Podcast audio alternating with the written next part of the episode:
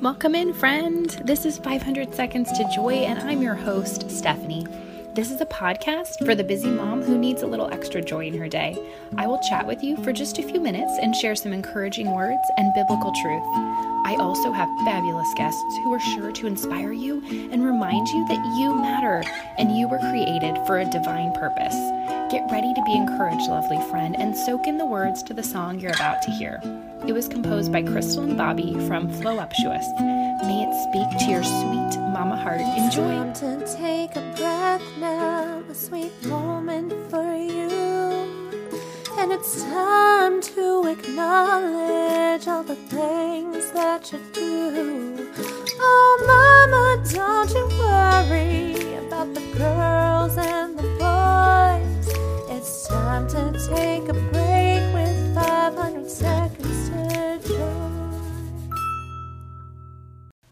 Welcome back to 500 Seconds to Joy. I'm your host, Stephanie. This is part two of my conversation with Megan Fate Marshman.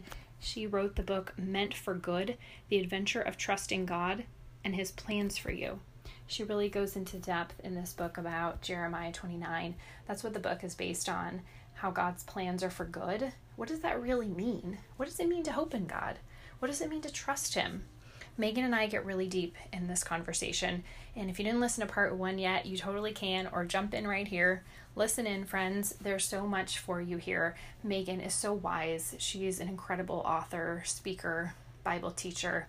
She's a ministry leader. She does so much for God and building up his kingdom. I'm so honored to talk with her. And we just had a really incredible conversation. I feel like this is also a unique kind of interview because we ask each other questions back and forth. It's not just me asking Megan questions. She asks me questions. I go into depth about things I've experienced in my life and how God has been good to me and how I've been able to learn to trust Him day by day.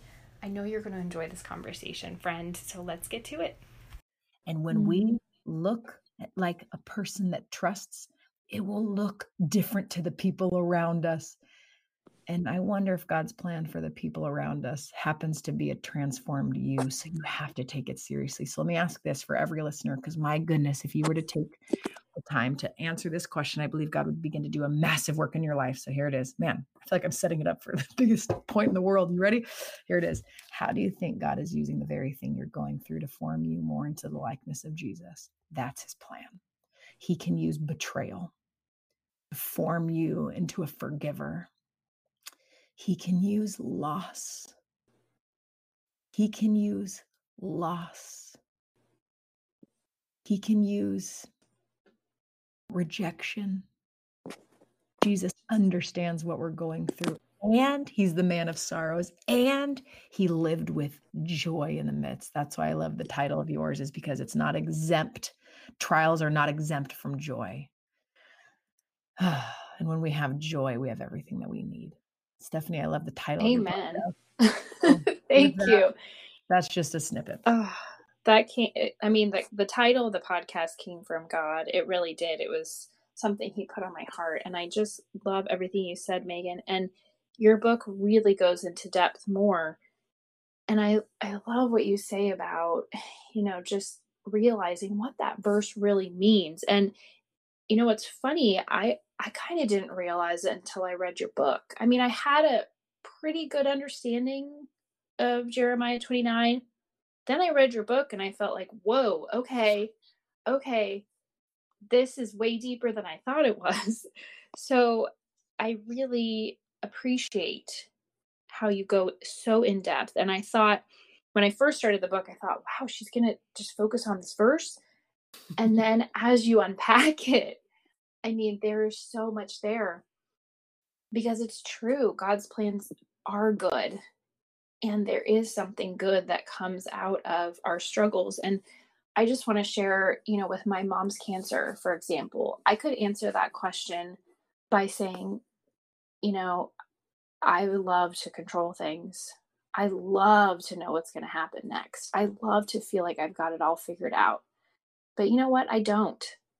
That's god and that's pride and i've kind of had to realize that over this past year and a half that my wanting to control everything, have everything go a certain way, have my life look a certain way, have family stuff just go so smoothly.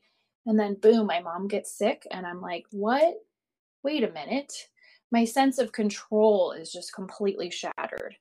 And I realized that I was sort of basing my joy on circumstance.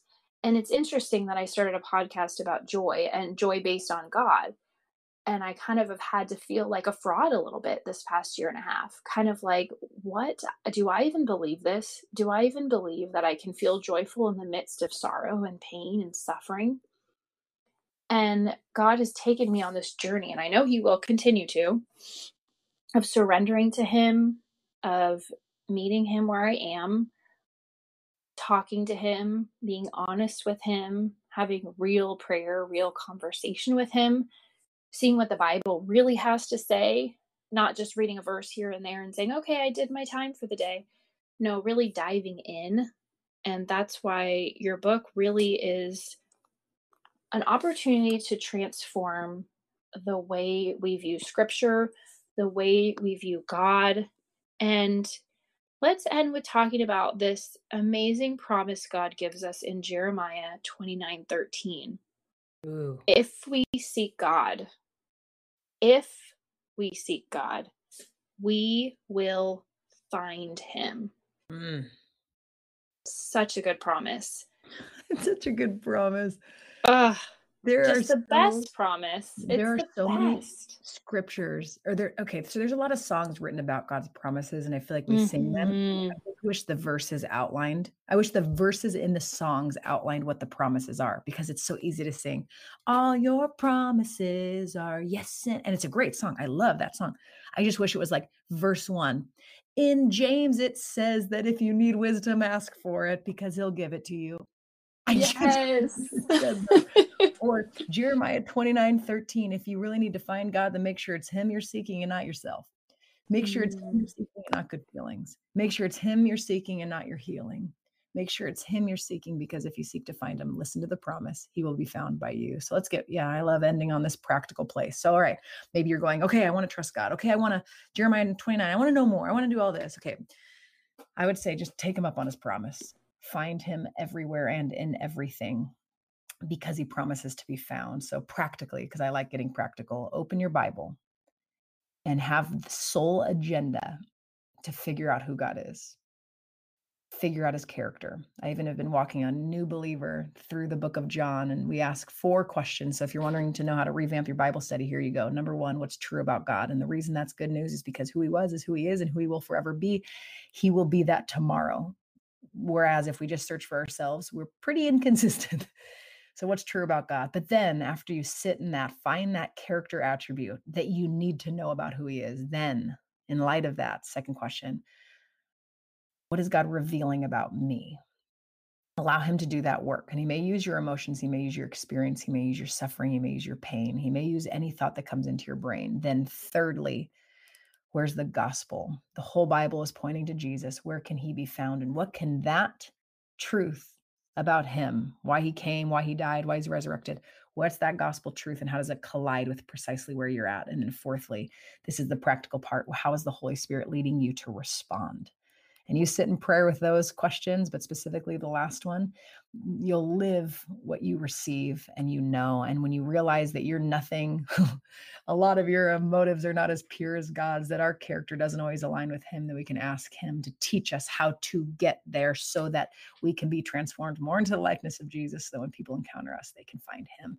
And for all you mamas, I have to get practical with this one as well. One way we find God as a family is we do do the highs and lows of the day, or happy crappies, or hills and valleys. I know everyone has different language, but we started adding this one How'd you find God today? It's the best. And the best part is, my kids know it's coming. So they look for him throughout the day because mm. when we mm. seek to find him, we'll find who we're looking for. And when we have found him in the day, we are equipped with everything we need to experience and to know and to live out of the freedom and joy that he's promised. Wow. Thank you, Megan. Can you end on a prayer for all of oh, us? And yes, yes just fact, speak life. I can do that. If you uh, are not driving, extend your hands, palms facing up. But if you're driving, keep your hands on the wheel. uh, but the reason I even do that is it's such a different posture than imagine. Do you remember when you were like a little girl and like your mom or your dad when you were going the wrong way and they grabbed your arm and it kind of hurt? Um, that's what it feels like. That straining not the experience of what I felt like to be grabbed, but that parent grabbing, those are really monumental and important moments in very dangerous areas of life. But it's dangerous to hold that posture all the time on your kid. And God's not holding that posture on us we don't have to strain for our futures and hold it like we're holding a kid uh, when they're doing something bad. Imagine if your posture in life was simply with your hands open, palms facing up, because the truth is, God has entrusted us things. So imagine holding something like your kids, holding your future careers, holding your future, holding your vocation, not grabbing it, not grasping it. Because that's strenuous, that's exhausting, it's not what God intended. So, with your hands open, palms facing up, I do want to pray this over you listener, may you know. I'll just I'll just give you God's word because that's what you need more than mine. May you know that God did not give you a spirit of fear. So if you're experiencing fear of anything other than of God himself and his power, that is not from him. He did not give you a spirit of fear or timidity. If you have that hesitancy, that timid presence, that's not from him, but rather may you know that God has given you a spirit of power. You can do this of love. The world needs love. And of self discipline, get in his word, be disciplined. Heavenly Father, I pray that this wouldn't just be a nice scripture, but it would be words to receive. And would we live out of these words, not to live in fear or timidity, but in power, in love, and self discipline to get us there. Oh, Heavenly Father, I pray for each person that has their arms extended. Would they receive your love so they would know how to give it? Would they see how you've disciplined us for our good so we would know how to live disciplined lives? And Lord, I pray that we would see your power in your words. And then we would see the power you've given to us by the dwelling of the Holy Spirit, Lord, so that we walk confident and secure with hope of the future that is secure. So we can be confident, loving, and joyful in the now. Father, we need your spirit to lie, take these truths and light them on fire in our lives. So, Lord, do have your way as we open ourselves to you, we pray. Amen. Amen. Thank you so much for listening to 500 Seconds to Joy. I'm so grateful to have you here as a part of this community. And if you love listening to these episodes as much as I love sharing them with you, hit subscribe on your podcast app. And if you're an Android user, you can download the Stitcher app and subscribe there. That way, you know every time a new episode goes live. Thanks for being here, friend. Bye for now.